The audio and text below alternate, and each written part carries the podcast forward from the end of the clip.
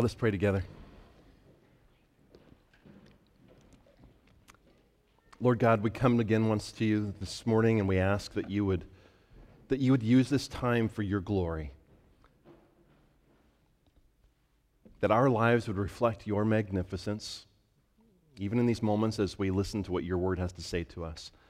As we examine the scripture, as we explain the scripture, as we listen to the scripture, and as we consider ways that, that we can apply this to our lives. I, I pray that each one of us would be a small reflection of your glory, that, that your goodness, that your greatness, that your holiness would be reflected in our lives as our lives are changed, as we become more like Jesus and we're conformed into the image of our Savior. So please teach us now. Please mold us and use us for your glory and the magnification of our Lord Jesus Christ. Amen. Well, it was in 1521. Uh, Martin Luther was summoned to the, the town of Worms, where his doctrine was examined. He was declared a heretic, and his writings were banned. In, in May of that year, he was called, uh, the, uh, the emperor called for his arrest.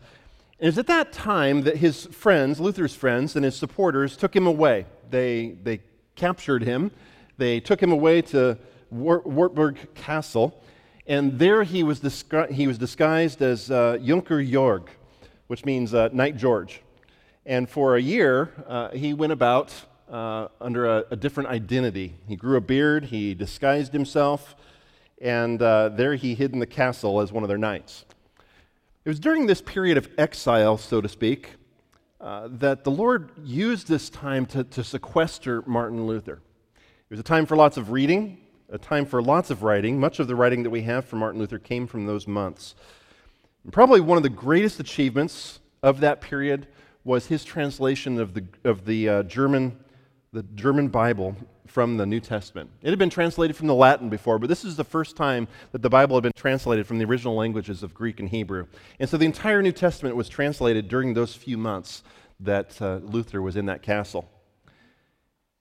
It was the next year, 500 years ago, Uh, in fact, 500 years ago to this month, September 1522, that Martin Luther published the German translation of the New Testament. And he brought God's word to the people in their own language. It was one of the great keys during the Reformation that, that helped the people in the German church to grow. Because for the first time, many of them had, had a copy of their own, or their Bibles, their, their, their churches had a copy of the Bible of, of their own. And the people were able to read the scripture not just in Latin, not just in Greek or Hebrew, but in their own language. A decade later, he would remark regarding his pursuit of reading the pages of the Bible. Martin Luther said this He said, For some years now, I've read through the Bible twice every year. If you picture the Bible to be a mighty tree and every word a little branch, I have shaken every one of these branches because I wanted to know what it was and what it meant. Dr. Richard, Richard Booker writes regarding Luther's love for the Bible. He said, he said, throughout his adult life, even though he read it so many times, Martin Luther continued to have an incredible love for the Bible. Never content with previous readings and insights, always wanting to better understand. He continues and says, One of Luther's most strongly held convictions was that in the Bible, God had the answers to his problems. The Bible for him was the voice of the living God who spoke directly to the needs of his people. Luther was sure that if he only studied, read, and meditated enough, the answer would break through. And again, Martin Luther wrote The Bible is the proper book for men. There, the truth is distinguished from error far more clearly than anywhere else, and one finds something new in it every day. For 28 years since I became a doctor, I have now constantly read and preached the Bible, he continued. And yet I have not, and, and so he devoted himself to making it available for the common man to read. In our church, we seek to reflect the magnificence of our God by knowing Christ and making him known. Within this mission that has Christ at its core, we seek to fulfill that mission by exalting our God, by sharing the good news with the lost, and, and building the body of Christ. The Bible has always played a central role in the beliefs and the ministry of, of our church. Uh, we encourage people uh, to read this holy book and, and, understand that we're not just called to read the Bible, uh, we're called to be students of the Bible, to study it, to, to, to tear it apart like we would a, um, a, a, great feast, to, to study every word, to, to, to know what it means. We're called to memorize the scriptures, to hide God's word in our heart so that when we're walking down the road, when we're going to bed, when we're getting up in the morning, we have God's word there to meditate on. And, and we are called to meditate on God's word. And we could spend a few weeks just talking about what that word meditate means and how we can do so with God's word. What an incredible privilege that we have to know God's word. And every single one here, every single person here has the ability to approach God's word in these ways. Of course, some of us have greater skill and abilities than others, but each one of us should be striving with all of our heart to mastering these abilities so that we can better witness the glorious beauty that we find in this book. I'd like to spend our time today considering just that first one, to, what it means to read God's Word and how that benefits us. And so, if you would turn with me in your Old Testament to Deuteronomy chapter 17, we're going to look at verses 18 through 20. If you're looking for Deuteronomy, it's the fifth book of the Bible, it's the fifth book in the Pentateuch. And so, Genesis, Exodus, Leviticus, Numbers, Deuteronomy. We'll be in chapter 17, verses 18 through 20. In Psalm 19, the psalmist said that the law of the Lord is perfect. Isn't that what you just read, Brian? The law of the Lord is perfect. Psalm 119, 97 declares, Oh, how I love your law. We don't usually think of God's word in those, those terms, do we? The law of God. We don't usually think of in terms of loving the law. Oftentimes we think of Leviticus Numbers and we think, oh, I need to get on to Joshua. Let's, let's keep a move on, right? But, but the psalmist said, oh, I love the law. Our minds turn to Pharisees when we think of the law, who counted their footsteps on the Sabbath and who, who saw mint growing on their front pathway. And they would pick it and then they would tithe it because they wanted to be so precise in, in tithing everything that they had. But the Bible presents God's law as a good thing, a beautiful gift from God that should draw us closer to Him even today during the church age. And so today we look at one of those laws so that we can discover four reasons why God wants us to read our Bibles. Deuteronomy chapter 17, verses 14 through 20, is actually a legal code. It's a specific legal code in the book of Deuteronomy that was specifically written for the kings of Israel that would, run, that would one day rule over them. This would be several hundred years after Moses wrote, those, wrote this, but, but uh, God had planned for Israel to have kings. Many people think that God never intended for Israel to have a king. Uh, they look at Saul and the people who, who, asked for Saul to be their king, and they saw how badly they turned out. And so a lot of people assume that, well, God didn't want there to be a king of Israel. But, but actually, in the law of Moses, um, there, there was provision for it. God knew that ultimately Saul was not going to be a man that was after his own heart, but the problem was not that Israel wanted a king or that Israel would have a king. The problem was that, that they, they didn't wait for God's timing. They waited a few hundred years through the period of judges, but then they saw all the other nations around them and said, We want a king because we want to be like everybody else. And God said, I want to bring a king in my timing who's going to be the right man for the job. And so in Deuteronomy chapter 17, we find that God had already allowed for the provision that they would one day have a king. And here's what he instructed to that king. Let's just read through the, the law code that we have here. In verse 14, the decree begins. It says, When you come into the land that the Lord your God is giving you, and you possess it and dwell in it, and then say, I will set a king over me, like all the nations that are all around me, you may indeed set a king over you, whom the Lord your God will choose. One from among your brothers you shall set as king over you. You may not put a foreigner over you who is not your brother. Only he must not acquire many horses for himself, or cause the people to return to Egypt in order to acquire many horses since the Lord has said to you, You shall never return that way again. And he shall not acquire many wives for himself, lest his heart turn away, nor shall he acquire for himself excessive silver and gold. And so, in these first few verses of this law code, in these first few verses, uh, God provides some safeguards for the king. He provides some safeguards that would keep him from becoming proud. You see, God wanted the kings of Israel to understand who they were. He wanted them to remember who they were, not only in relationship to all the people of the land, but he also wanted the king to remember who he was, who the king was, in relation to God himself. He needed to stay humble. But then in verse 18, he gives a particular command that we're interested in today. Moses continues and he says, And when he sits on the throne of his kingdom, he shall write for himself in a book a copy of this law, approved by the Levitical priests, and it shall be with him, and he shall read in it all the days of his life. And so, one of the first duties, one of the first things that a king of Israel was called to do was to sit down. He was commanded to make a copy of the law. Perhaps it was just the book of Deuteronomy. It might have been all five of the first books of the Bible, so the books of Moses. But whether it was just Deuteronomy or all five books, by doing so, the king would have a personal copy of his own of God's Word a personal copy that he would have to read. And if you're reading your Bible on, uh, excuse me, sorry, I'm skipping ahead there. He would have his own personal copy of God's Word to guide him. And, as he ruled the people, it would be there for his instruction. Now, now, we live several hundred years after the invention of the printing press, and so copies of the Bible abound. Uh, if you have a Bible in your hand, I want you to just put your finger in Deuteronomy and, and hold up your, your copy of the, of the Holy Bible. Just, just hold it up. If you're, if you're using an electronic device, your phone, go and hold that up too.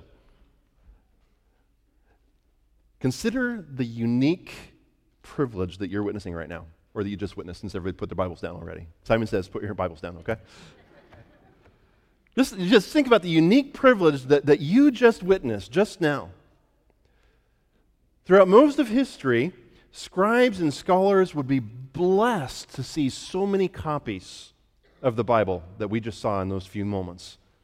They would be blessed to see that many copies of the Bible in their entire lifetime. Probably wouldn't have happened. Many synagogues and churches, up until the invention of the printing press, they would sacrifice and sell land so that they could get a copy of the Bible for themselves. One copy for their entire congregation to use or for their leaders to read from. They would sacrifice building projects just so their congregation would have a Bible to read and have read to them.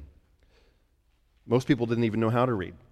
And so they had to rely on someone else to read it for them. And so, for hundreds of years, for thousands of years, uh, you, you, had to learn Latin if you even wanted to understand what was being read to you. And here we are, each one of us holding a copy of the Bible in our own hands. You might even have multiple translations on your device right in front of you. Most of us probably have multiple copies at home. You might even have multiple translations on your bookshelf. And so, in order for the king to rule well, he was required to carefully make a copy for himself, and a scribe would sit down with him and make sure he did it right. But once he made that copy, what was he supposed to do with it?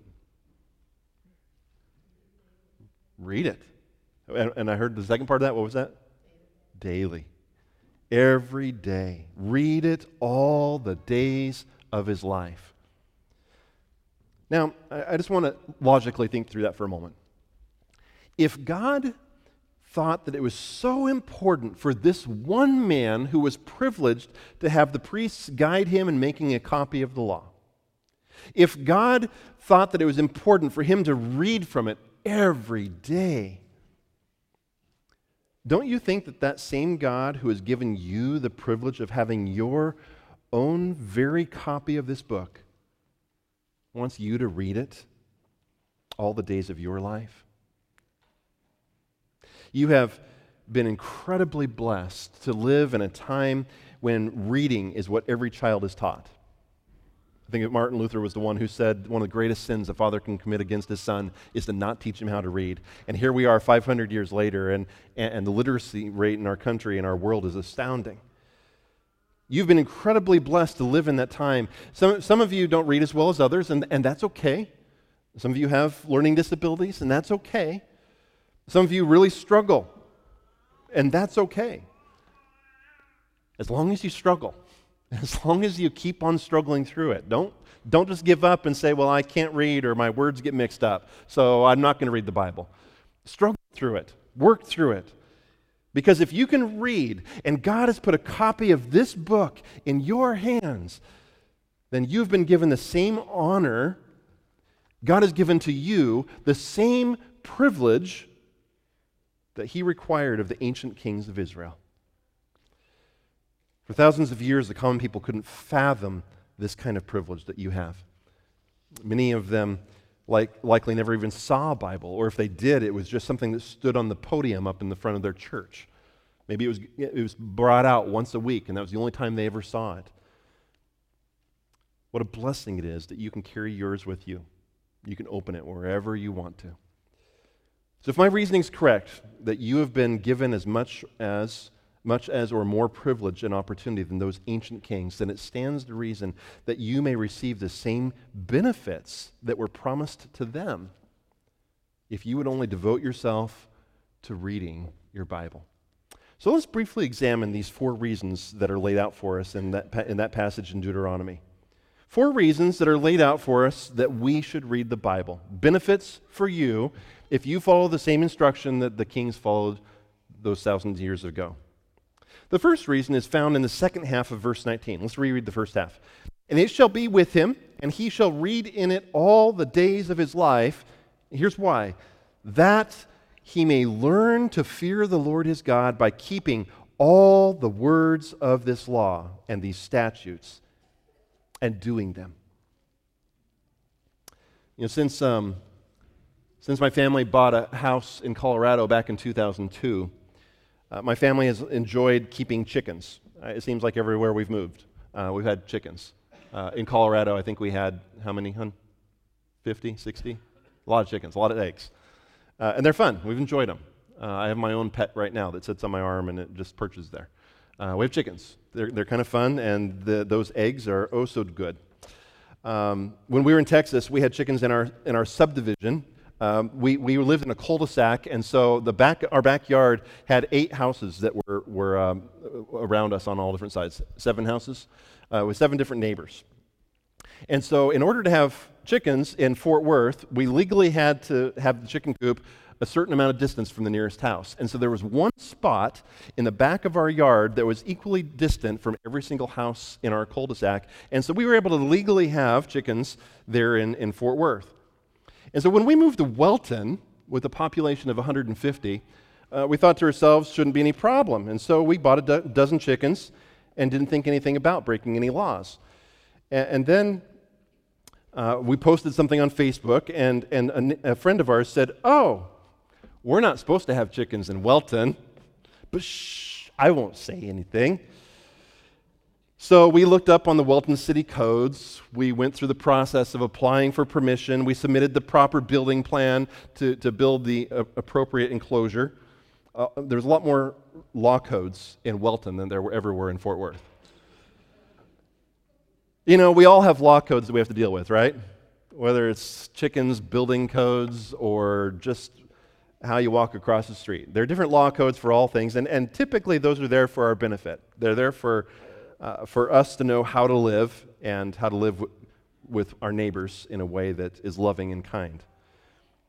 And God's law is the same, only God's law is, has words of life.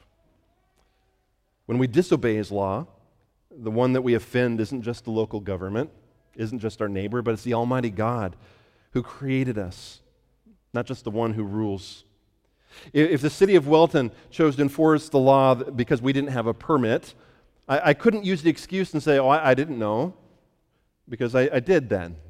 And in the same way, we're without excuse if we come to a command in God's law and say, oh, I didn't know, because you have a copy of God's law.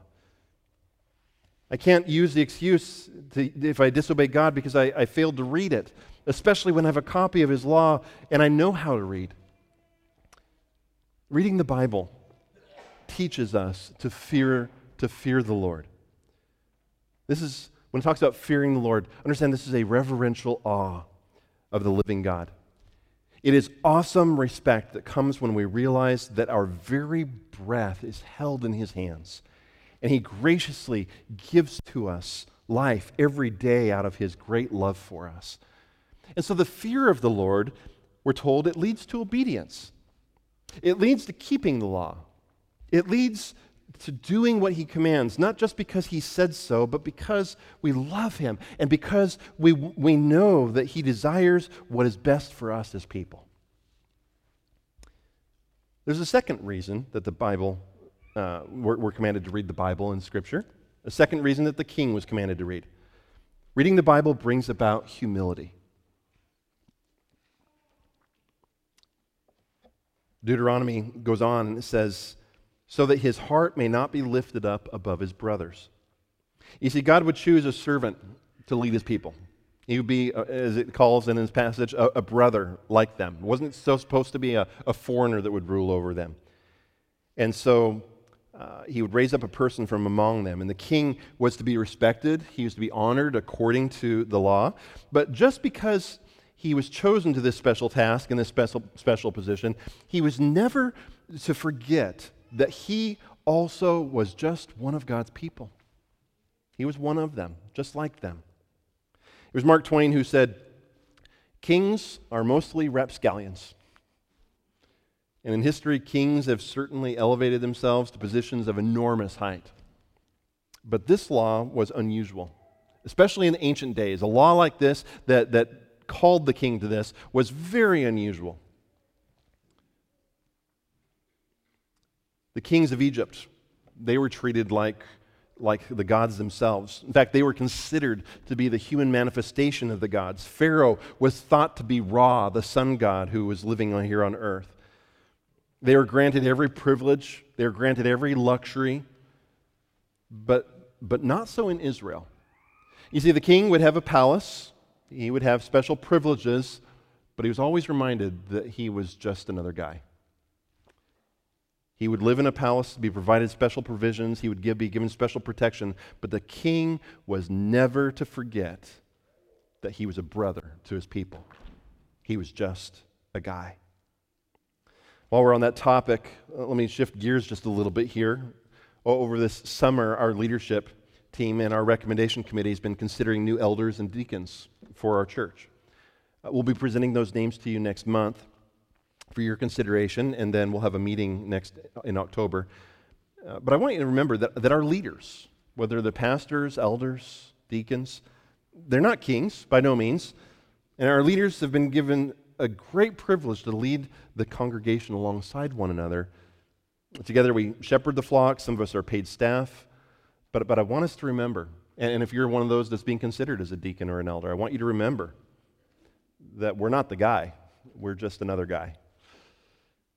You see, there's a lot of churches that elevate their pastors, they elevate their, their elders and deacons to these grandiose positions, and, and they hold their leaders up where those men just can't meet realistic expectations.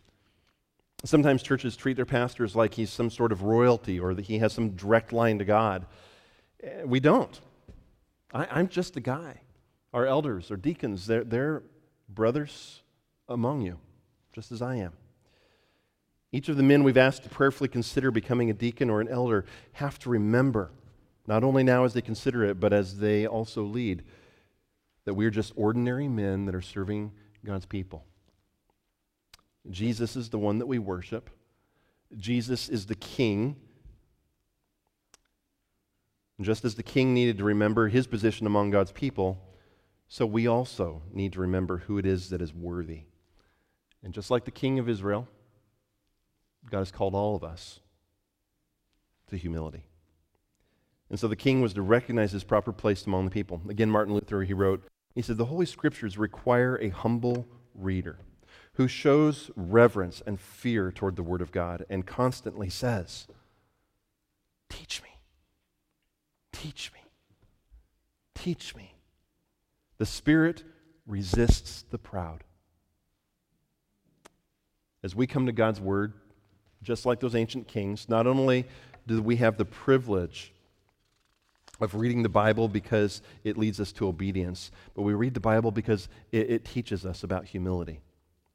But there's a third reason that we're called to read the Bible, that the king was called to read the Bible. Reading the Bible keeps our paths straight. A few years ago, I was heading home on Highway 20. It was the beginning of winter. Uh, it was dark.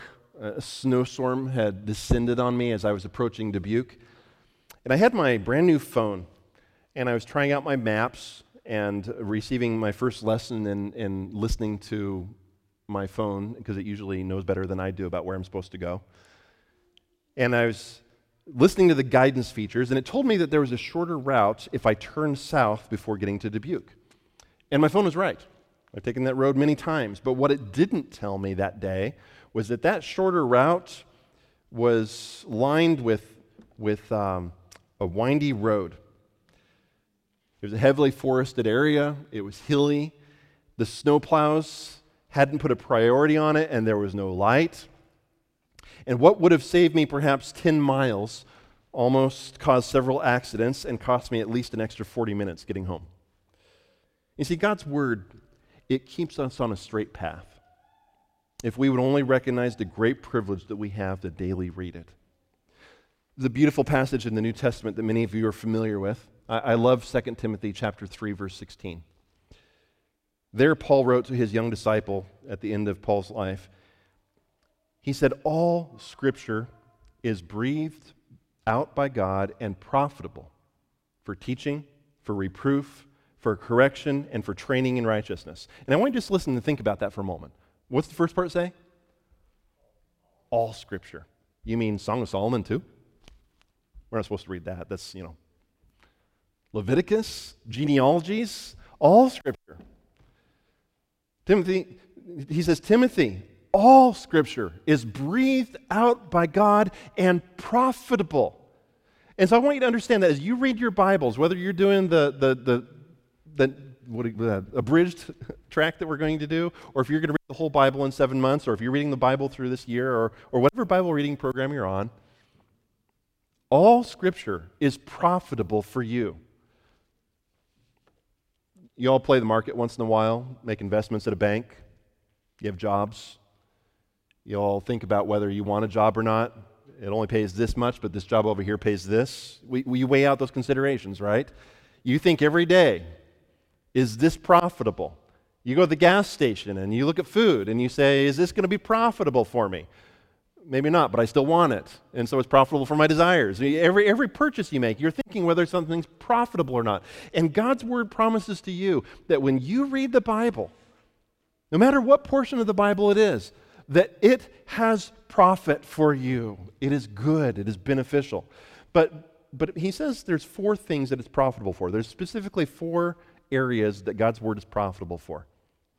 He says teaching, reproof, correction, and training in righteousness. We've talked about this passage before, but I, I think it's, it's prudent that we, we review this.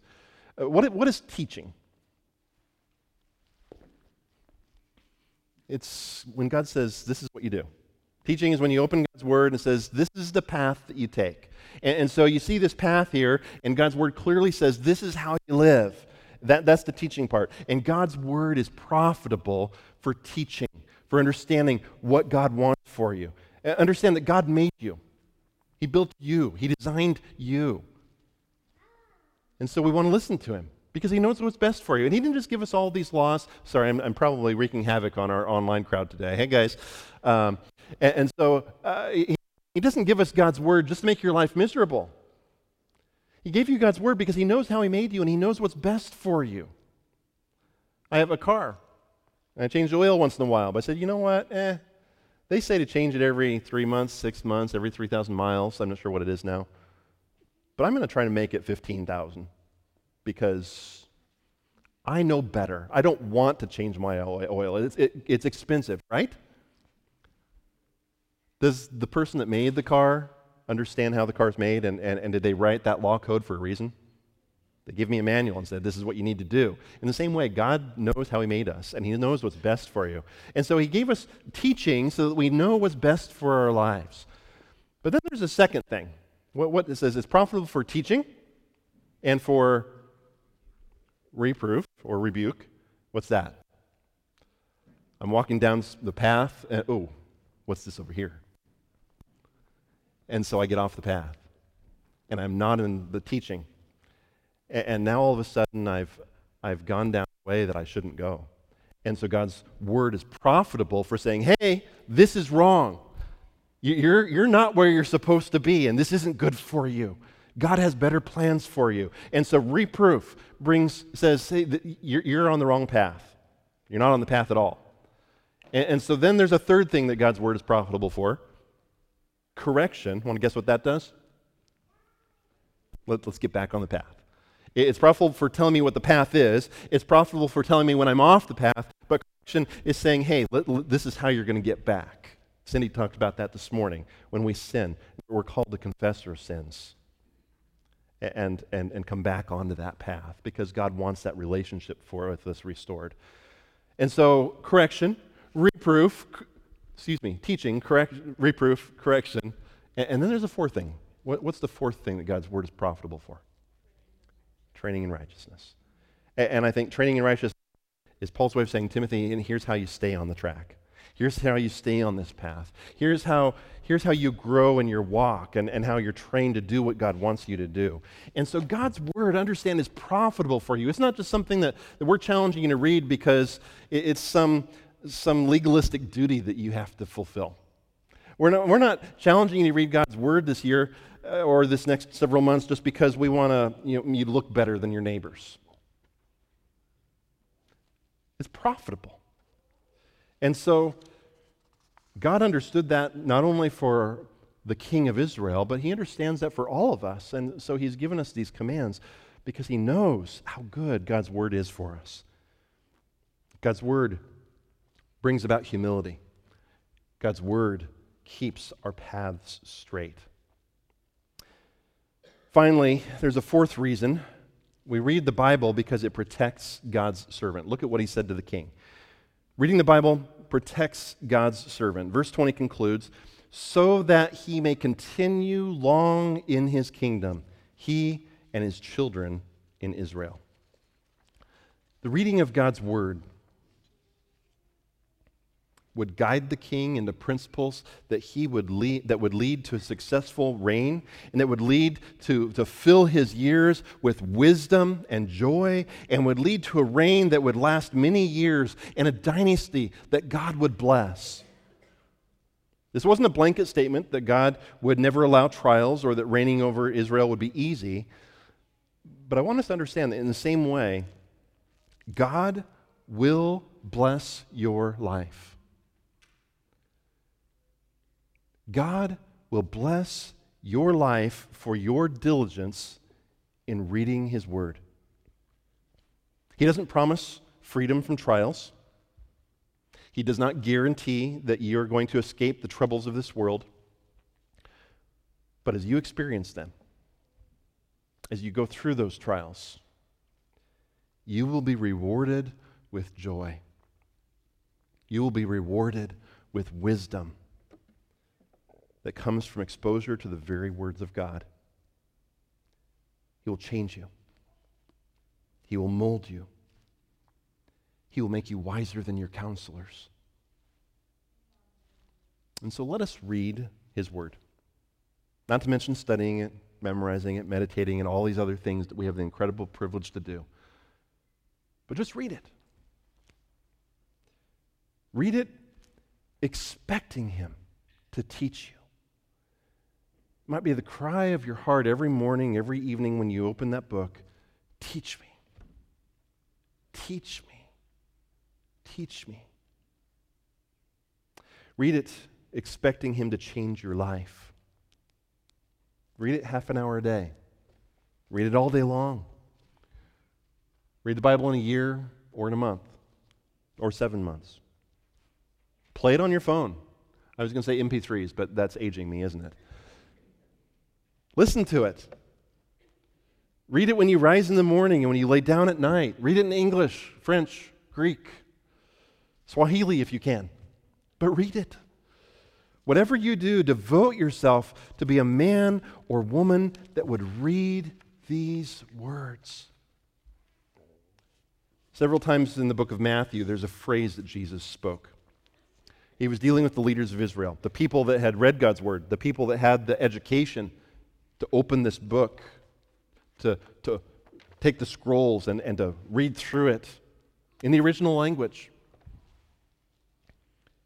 There were several times when they had these confrontations. And they were confronted by Jesus when they failed to obey or teach God's word correctly. And, and he asked them this question on several occasions Have you not read? Jesus was baffled that the leaders of Israel didn't know some of these things. And I think the wonder, I, I, would have loved to have been a fly on the wall just to hear Jesus say that. How, how did, was there complete bewilderment in his voice? Have you not read? This week we're going to begin a new series, The Story. My prayer is at the end of these few months that you will have a greater passion for knowing and living out the Scripture. That you will have a greater understanding of the framework for how the Bible comes together as a whole. And that you will have experienced firsthand the blessings that we've considered this morning of being a person who takes seriously the call to read the Bible. And so this week, our small groups are going to be starting up. If you're not part of one of these, there'll be a great opportunity to grow together. Uh, this week, we're also going to start a new Bible reading program. There's, again, there's two different tracks that you can take. If, if you have a hard, if you're dyslexic, have a hard time reading, whatever, there's, there's a shorter reading path for you. If you want to challenge yourself and say, I'm, I'm going to go all, seven months, I'm going to read the whole Bible. Or, or again, maybe you're doing another Bible reading program. But whatever you're doing, however you do it, read, read God's Word. Uh, we've made some bookmarks with the schedule for the first few weeks. On the back of your sermon notes, as I mentioned, there's a weekly schedule. So if you want it broken up into smaller portions for each day, it's there for you. But I, I also want to encourage you to memorize. Uh, we're going to have six Bible verses over seven months. Is that doable? All right? Just six verses. To hide God's word in our heart so that as you're walking down the road, as you're going to bed, as you're getting up, as you're teaching these things to your children, you'll have God's word that you're learning and you're hiding in your heart. And so I'd, I'd, encourage you also read and memorize those six Bible verses that we're going to do together. But don't forget that we have some invitation cards also that you can share with your friends and neighbors. It's a great opportunity for them to join us while we're considering some of the basics of what the Bible is all about. In closing, my friends, Scripture makes it abundantly clear that reading the Bible is vital for our lives. A lot of you are already thinking about fellowship in the back. What's, what's on the table today? Did Brian bring an egg casserole? Did you?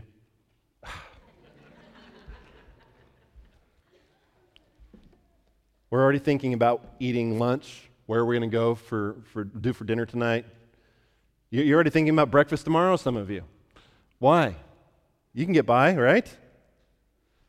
We don't do that to our bodies. We need food.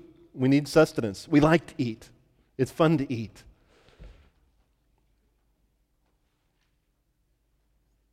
But how easily we skip a meal of God's Word. Our soul longs for God's Word. Our soul needs to feed on the nourishment that God has given to us. And sometimes we skip it for weeks or months at a time. My friends, it was important for the king. Jesus demonstrated the necessity of reading God's word. And by all means, it is an absolute imperative for our lives as well. We need to be people that are committed to reading this book all the days of our life. And let us not be caught off guard before our Lord. And may, our, may his response never be to us